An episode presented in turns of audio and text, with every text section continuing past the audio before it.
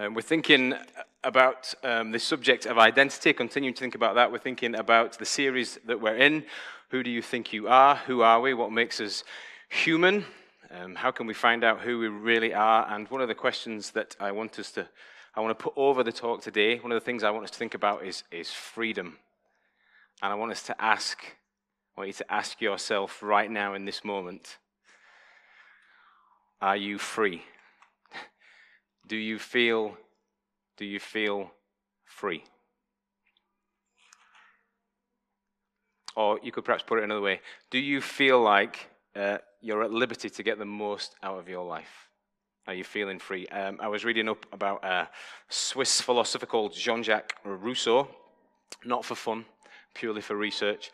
Um, and one of the ways that he thought about the world is that one of his big statements, one of his realizations, I guess, was that I think the quote is All men are born free. We're all born free. We start free. But to finish uh, his most famous quote, the most famous quote that he delivered all are born free, um, but we're all in chains. All people are born free, but they all, every, everywhere I look, I guess, is his realization we're all in chains. And he wrote so um, beautifully about this. I guess it wasn't just him, but um, as he wrote about this, this stirred up um, people, and some of the people that were stirred up were stirred up in France, and we went on to have the an awareness of the you know way that people were enslaved and people were enchained, and the need for freedom, and the French Revolution happened. Now, this guy had some beautiful ideas about freedom. If you go on to read his philosophy, he, the way that he, you know, this lovely idea, we're all free, we all, we're all born free and we all ought to be free, but the way that he thought we needed to go about freedom, if you lived in the countryside, quite interesting, this, if you lived in the countryside, you'd be fine. The nature would keep you on a level. If you're in the cities, you're going to need some, some more rules. That's how he went about freedom. Got quite militant about folk in the city. So he started off pretty awesome. All men are born free, um, but we're all in chains. Ended up just saying, if you're going to achieve that freedom, then we're going to need some pretty awesome rules and we're going to stamp down on people. Um, it can be a tricky thing, freedom, can it? Tricky to know if you're free. When do you feel most free? When you're on holiday? With your kids? With your partner? Down the shops? Scrolling on social media? Do you feel free then? Or do you feel watched? Feel kept? When do you feel the most free? Who is freer? Let's think about this for a question. Who is freer? A Christian, somebody looking to God, a person of faith, or somebody who's not bound up in all that religious stuff? Who's the freer person? Is it possible for us to be really free? Is that what, is that what it's all about? Uh, was Jean Jacques Rousseau right? Were we free in the beginning? It's about staying free. One of the big themes of the Bible and one of the big themes of God's people, we've been thinking about God's people, is are they free? Are they free? If you read, the, depending on how you um, term the idea of God's people, how far back you go in the story, I guess you go right up, up to now, don't you? But in the Bible, anyway, are these, are these people free? They're always being enslaved, they're always being captured, they're always having to fight for their freedom. Are they getting the most out of their lives? Um, so we're going to look at the story from two ways. I think the text, rather, I think the text asks us to look at the story from two ways. First bit of the story reminds us of what it's like to look up to try and search for this freedom. It's a like an earthly perspective, looking up to God, what it's like on the ground to try and search for freedom. And the second part of the text, I think, is more God looking down at our efforts um, to live out that kind of freedom. So, the first part of the, the passage, um, maybe you could read along with me, verse 1 to 5, just to jog your memories. When Samuel grew old, and if you remember from the text, um, Samuel wasn't always old, and for a long time he was running around here, there, and everywhere. When Samuel grew old, he appointed his sons as Israel's leaders. Uh, the name of his first ball, first firstborn, the name of his firstborn was Joel, and the name of his second was Abijah. And they served at Beersheba, or to put it another way, somewhere out of the way, if you know your um, geography. But his sons did not follow his ways. They turned aside after dishonest gain and accepted bribes and perverted justice. So, those of you that have been coming for the last couple of weeks, just have a think, see if that story rings any bells or it's familiar to any of the other stories that you've heard about. So, all the leaders of Israel gathered together and came to Samuel at Ramah to kick off. They said to him, doesn't say to kick off, but that's what it was. They said to him, You are old. I get a bit of that increasingly. I don't know if you had that. Somebody starts a, starts a sentence like that, You are old. So, undermines you. That's what I'm trying to do when they say something like, You are old, and your sons do not follow in your ways. Thankfully, they don't say that as often. You are old, and your sons do not follow in your ways. Now, appoint a king to lead us, such as all the other nations have. So, first of all, notice what's at stake in this text freedom of sorts, the nation, the idea of having your own space, geographical or perhaps religious. They're going to need to be in that space to have religious freedom. Also, what's at stake is, is being authentic to God. God's called them to live a certain way. There's certain procedures that they've got to go through. This is at stake. Being in God's will is at stake. But what else is at stake? How does it feel? Ask yourself how it feels to be in this moment. Take yourself into the story and into the text. This is, remember, it's the Game of Thrones world that we're living in. There are enemies everywhere where you turn. There are people that want your land everywhere you turn. What's at stake is freedom, religious freedom, being authentic to God, but also your country, your back garden, your way of life, your stability, your security. There is the reality of the moment. There is the reality of what it feels like. And in the back of all their minds, I don't know if you spotted uh, the allusion to an earlier story. Samuel is old. Now, think back, I can't think exactly which chapter it is, somebody will shout it out. Think back to previous chapters. Samuel is old, and your sons have gone wayward. This is a repetition of the story of Eli and Hophni and Phinehas.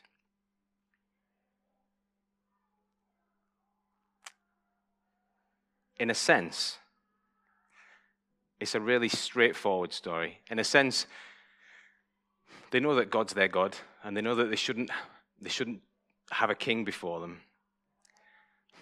But the view from the ground, the reality of the situation on the ground, must have looked a lot different than that. They're making their minds up about this stuff, given the dodgy past of Eli, looking up at old Samuel. They're looking over at the enemies, you know, I don't know, a few miles down the road. They've got to live this thing out in the reality of where they are now. And that, I don't know how you feel about that, but I think that can be difficult sometimes. The word I've put in my notes is foggy. I couldn't find a more appropriate word than that. It feels like that sometimes, doesn't it? We're called examples. We are called to be holy, pure, spotless. And at different seasons of your life, different circumstances, you think, how on earth? That just, you want to say to God, that's just not realistic for me. It's not a realistic thing that you're asking me to there. Do you know what's available on the internet? Do you know what's going on at my school? You almost look to God and you say, I know what you're saying about how it is, but I feel like I need to it's the idea of getting your own king. I know what the fruits of the Spirit are. Do I know what the fruits of the Spirit are? Love, joy, peace, patience, kindness, gentleness, self control. Yeah, I've been schooled in all this. I know what all that, all that is. But see that at work. That's just, that's not going to work at work. It's never going to work at work. And you feel like we know how it is. In a sense, it's straightforward, but actually, the reality, what it's like to live this life out, it's difficult, isn't it? Notice with me what they end up doing in verse 4. Even though I think at what the core of what they're trying to do is keep their freedom and live separate holy lives. I think that's still the intentions of Israel's leaders. Even at this time, I think they're looking at Samuel and going, This isn't the best path, but we still want to be a nation of Israel. We still want to be God's people. Notice what they end up doing. Verse 4 they get a king. They look strong. They look round at what everybody, this is their plan. This is the plan of the elders and leaders. Let's look round at what everybody else is doing and do what they're doing in order to keep our nation and to keep being God's people. Just conforming. I found that really enlightening. I think it's amazing how often in our life, when what we're trying to do or what's in the back of our mind to do is live out our Christian life, is just is get through how often the circumstances of life weigh in on that. And what we actually end up doing in order to live this different life is just conforming. Whether you think of it in a church context or whether you think of it as your own Christian life at work, we just end up thinking, I know where I am right now and I want to talk to you about this, God, but I'm just going to have to do what everybody else is doing in this moment. Some of the, some of the words that we've sung, and I've, loved, I've been loving the singing at Christchurch since we've been able to start singing again. I think we're getting awesome at singing. Some of the words that we sing, some of the truths that we celebrate, some of the freedoms that we talk about, some of the liberties that we have in Christ, we sing joyously about it on a Sunday. These truths are really hard to walk in the rest of the week. There's this idea in the story of a king. The people want a king. There's this idea of raising something up in the nation of Israel to get them through the circumstances that they're in. Many of the things that we choose as the way through for us in life, things that we make kings, if you like, are based on often the reality of the moment, how it feels to be us right now. Or what everybody else is doing. So many of the things that we lift up in our lives and we exalt in our life and we say, yeah, this is, this is the way I need to get through, is based on just what we look around and see other people doing or what we're going through right now. And what it means for us as human beings is that we lift up so many things in our lives that aren't helpful, or we take things in our lives that are perfectly good things and we end up lifting them into positions of crazy authority and responsibility in our lives money, pleasure, popularity, career, whatever you want to name it they get shunted right up to the top. It's difficult to live out God's calling from the ground up, from the, from the heavens down is the next part of the story. And we're reading um, as the story flips verses 6 um, through 9, it changes direction and it's less. It's less about looking up and it's more about how God um, sees all this. So we'll read through verse 6 to 9 first. But, but when they said, Give us a king to lead us, this displeased Samuel. So he prayed to the Lord, and the Lord told him, Listen to all that the people are saying to you. Actually, listen to what they're saying. It's not you they've rejected, they've rejected me as the king. As they have done from the day I brought them up out of Egypt until this day, forsaking me, serving other gods. It looks like that. So they are doing to you. I think you see in this part of the story, to put it mildly, Samuel's hacked off. I don't know what he's thinking in the back of his mind. Maybe he's thinking, actually, I'm pretty sure we can get away with this. I'm sure I can find a way through with this. He takes it really personally, and God interjects and speaks to him. And what he says, I think, is crucial for everything that we raise up in our lives. Everything we think is about the moment that we're in. And God says to Samuel, It's not you that they're rejecting. It's not your ways. It's not really even because you're old. It's not even really because of what your sons have done. God sees, God sees through the fog that we struggle to see through. He sees what's really going on, and he identifies it in this text. And he says, What's been rejected here, even though it's really wild out there, even though we're under threat, what's been rejected here is me. The story takes us to a place where we're caused to think about how as the circumstances of life embroil us, as we live it out in the moment, as we look up to heaven. How often we reject God, thinking we're just doing, doing our best. And it causes us to sort of sit and reflect on that. And it causes us to think about our God looking down on us, if that works. Seeing how often that we say, flustered, I'm going to go down this route, I'm going to try this route here The story moves on uh, into verse 10, and I think um, often God's word speaks to us. That main purpose is to reveal who He is, and often as it does that, it shows us who we are. There's a, there's a sense in which sometimes the Bible becomes a bit like a black mirror before us. Have you seen the series Black Mirror, where it sort of portrays what humanity is really like in all its ugliness, or in its extremes in order that we might see ourselves. I think sometimes the Bible works in that kind of a way, in that it shows us exactly who we are. And I think verse 10 through to about 18 here, I think the mirror is really reflecting in on what it's like to be, uh, to be human. Samuel told all the words of the Lord to the people who are asking for a king. He said, This is what the king will reign over you, will claim as his rights. He'll take your sons, make them serve with his chariots and horses. This is what's going to happen to you, he's saying. This is what the king will do. The king that you want, the king that you think is going to get you out of this corner, he's going to make people run in front of his chariots. Some he'll assign to be commanders of thousands and commanders of 50. He's going to get him to be in his army. Others he'll plow the ground and reap. Others will plow the ground and reap his harvest. And still others will make weapons of war and equipment for his chariots. He will take your daughters to be perfumers and cooks and bakers. He'll take the best of your fields and vineyards and olive groves and give them to his attendants. He'll tax you, this king. He'll take a tenth of your grain and of your vintage and give it to his officials and attendants. He'll take your male and female servants and the best of your cattle and donkeys. He'll take them for his own use. He'll tax you again, more and more tax. He'll take a tenth of your flocks, and you yourselves, you yourselves will become his slaves. This will be the outcome.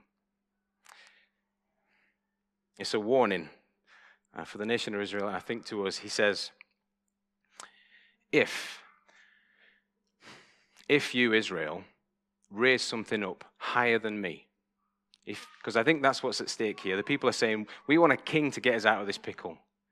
We don't think that you're going to be able to do this. If you raise something up higher than me, you're going to lose more and you're going to be enslaved. Think about that in the context of all of the little things that we raise up. And if you stop to think about that long enough, what you'll say, if you're still with us, you'll say, I think you've been a bit dramatic, Ash.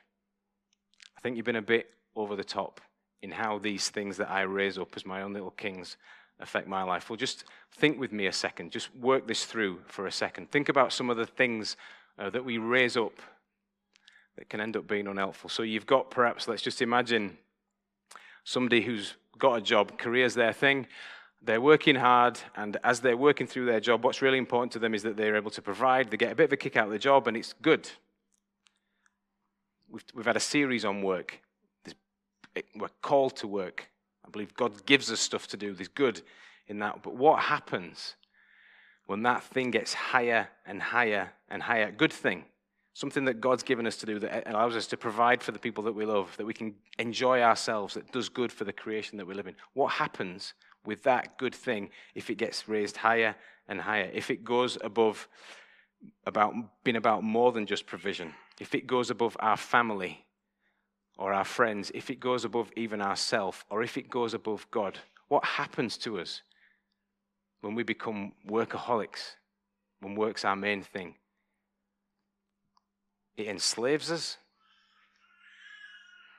Millions of people around the globe are enslaved by their job, and we start to not, we stop benefiting from it, and we actually start to lose stuff if it takes such a high place.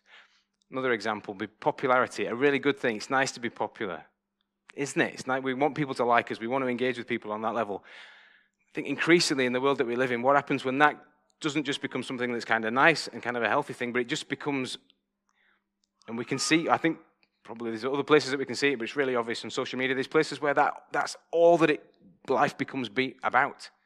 Just about being popular. It becomes everything. It rules over everything. You know, and it ends up where you see being popular governs over morality, friendships, loyalty, and everything. What happens when that becomes the case?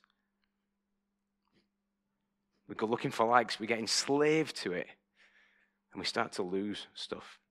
This is the warning from God, I think, from His Word. Anything we place so high, anything we put in God's place, means that somewhere down the line there'll be loss and enslavement. And I think our world is so shaped like this. And we get this awesome chastening verse at the end of the passage in verse 18, which gives us a glimpse as to where it can go, I think it says.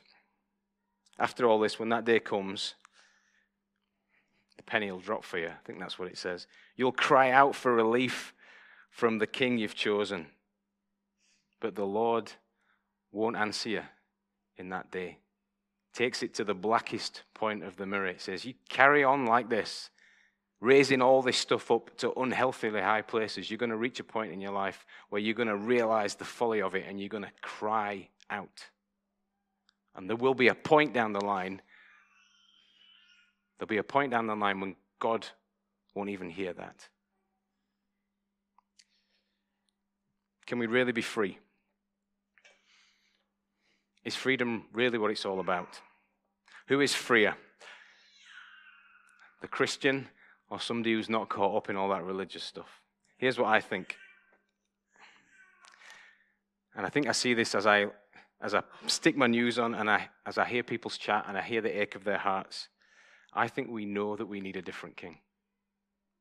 I think we know that some of the stuff we raise up in our lives as our way through, as the thing that's going to get us through the difficulty, as the thing that's going to keep us, I think we know that's not going to work out. I think we almost don't. Look, I think as we turn on the news and listen to our friends chat, I think we hear that cry we hear the cry that God's word talks about, the cry that goes out and says, This isn't doing it for me. This isn't enough for me. Another big theme in the Bible is the theme of the king, the idea of a king. One simplistic way of looking at the meta narrative of the Bible would be to say that the right king can make all the difference. The wrong king can make all the difference, but the right king can make all the difference. Look, and I guess the arc of the story unfolds towards King Jesus, who is rejected. But the right king can make all the difference. The king that's chosen in the text, the kind of king that we put over us, would eventually become King Saul that Matteo is going to speak about next week. He's going to be strong but he abuses his strength. King Jesus comes from strength, but he makes himself weak so that people will follow him. Our king would be tall and handsome, like Saul, a show of strength. King Jesus, the Bible says, has nothing about his appearance that we would desire him. Our king, like the king Israel chooses, like our kings in reality and in our life often do, would send our citizens in front of the chariots to secure the kingdom. King Jesus goes before us and with us in everything that he asks us to do.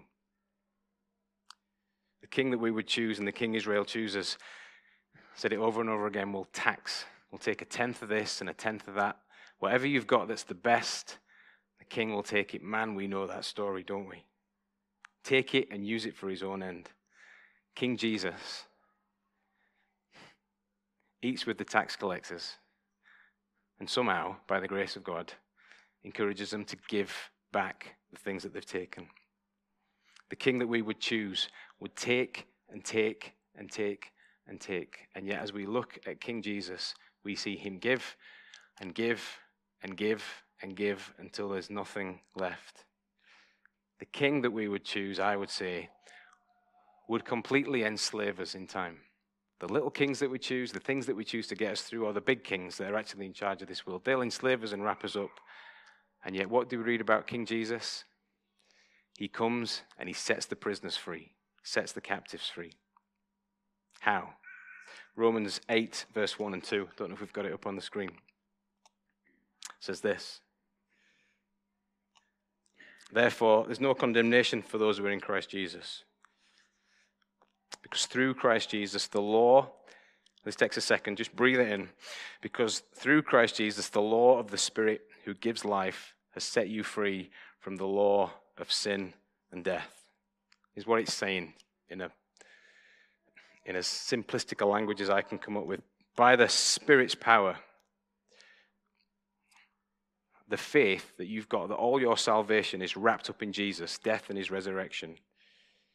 is the same faith by the power of Spirit that will allow you to begin to see through, to see the folly in and the futility in all these little things that you take and elevate into unhelpfully high places. This is the kind of freedom that we have in Christ Jesus. This is. Is it real freedom? Can we be really free?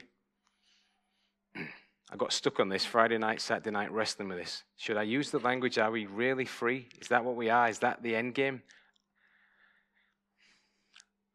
I settled on sometime this afternoon.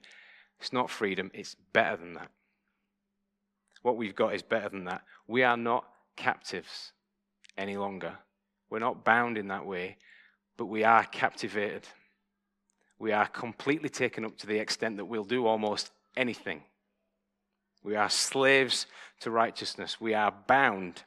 No, we're not bound. We are bound up in love. We are given freely given freedom, freely given, that we might freely give. This is what we are in Christ Jesus. So, I'm not sure how many of you have been with us for our whole uh, series in Samuel. If you haven't, it's really worth uh, catching up on some of the um, the uh, talks and things like that. Are you just checking that we're all in? Yep. um, they are available online uh, if you want to catch them.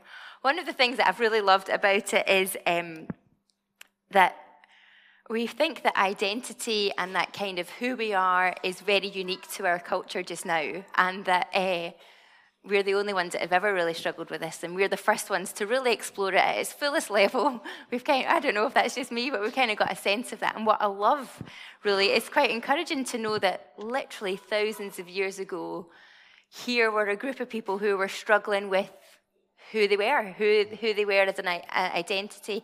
And we think about like, we've got, in our country, we've gone through Brexit and, you know, like uh, all those kind of things. And here were the people of Israel, and I, I, did I get this right, Ash? When you when you were talking about Samuel the other week, as it being like a campfire story, so, people of Israel have come out of Egypt, hmm. they've gone through Joshua, they've conquered the land, and then actually they've been taken enslaved to Babylon, and that's where Samuel is written to kind of remind them of their identity. Have I got, have I got that right? That's how I seem to that's how I figure it. Oh, Probably. yeah, that's how I seem to figure it. I think it, it reads to me like oh, these stories were in circulation, all known. Don't know how much they're written down, but it seems to me like they were sort of gathered together as they sat around and tried to, yeah, go over what it was that made them a people in another nation.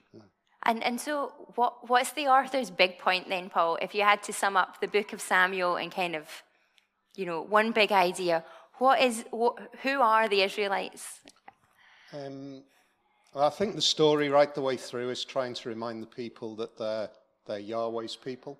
Okay. That they're, they're God's people. Um, and, and, as we as we say, it's kind of it's written at a time where they would most not feel like God's people, or it's come, brought together at a time when they would most feel not like God's people.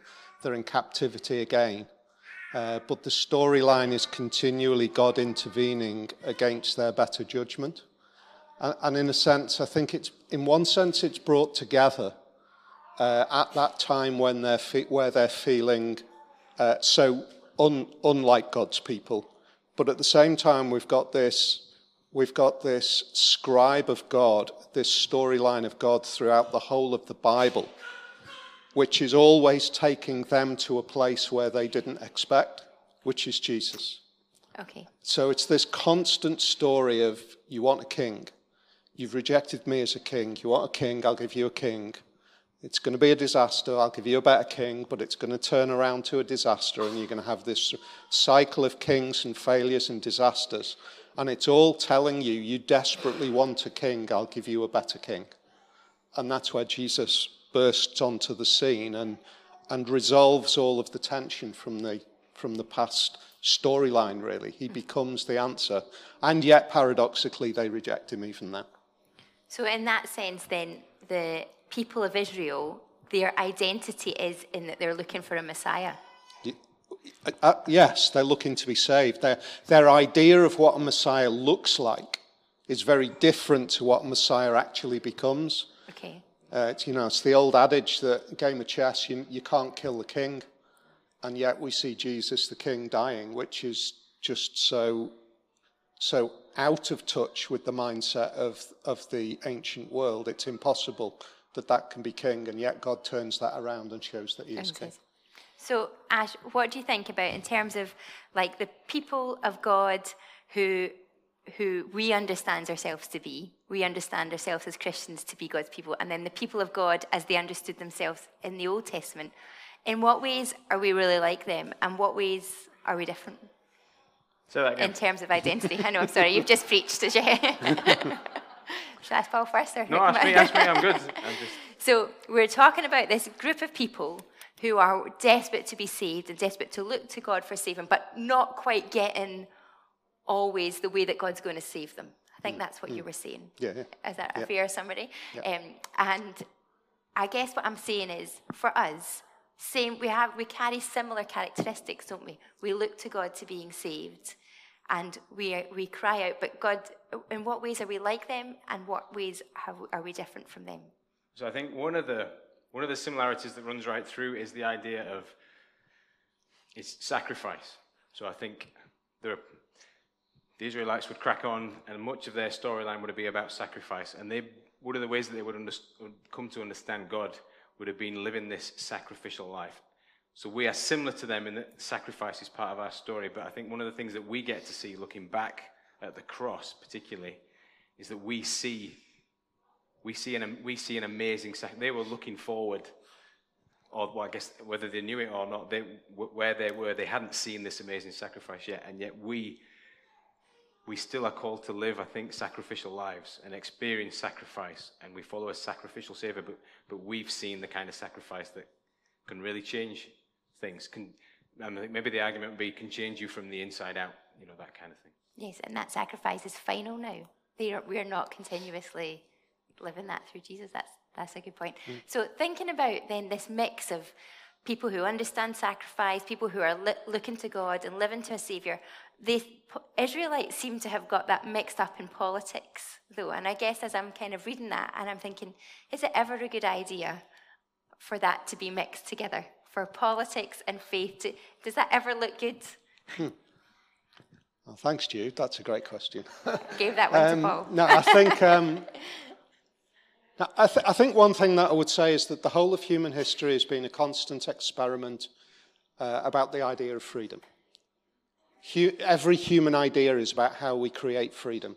So you've got Adam Smith writes The Wealth of Nations, which influences the French Revolution, which brings a whole kind of turning over of the, um, the monarchy concept. We go through the kind of age of enlightenment, we go through two world wars, uh, we go through the whole journey that we see going on in Eastern Europe now. We see, uh, we see experiments in freedom even now. We've got, we've got people in authority and in rule who nobody trusts. And so what we do is we create another idea of freedom. We'll create currency freedom. So we have cryptocurrency, which is going on at the moment. We've got this constant backdrop of no, no political force will ever bring us hope, no matter which side of the fence they sit on. And, and I think we are so like, that this, is, this story is so relevant to us today. Because what we're, we're in the place of being able to say, everywhere we turn, every experiment in hope and freedom that we've looked at has failed mm-hmm. or is failing and, and the one, you know, I don't know what's going to happen with crypto. It might destroy fiat currencies forever, and we'll all carry digital currency. And, I'm not even really sure what crypto yeah, is, Paul, but I take your word for it. but, but, it, but it'll fall over at some point. It'll fall over at some point. And, and what Jesus says 2,000 years ago is, I'm bringing, you, bringing in a, a new concept of kingdom. And the kingdom is my people. And it's not bound by geographical nation, uh, uh, nations. It's not even bound by time. We are as much part of that kingdom as those first believers. Uh, and that idea is so revolutionary, so mind blowing, and yet so filled with hope if Jesus the King rose from the dead.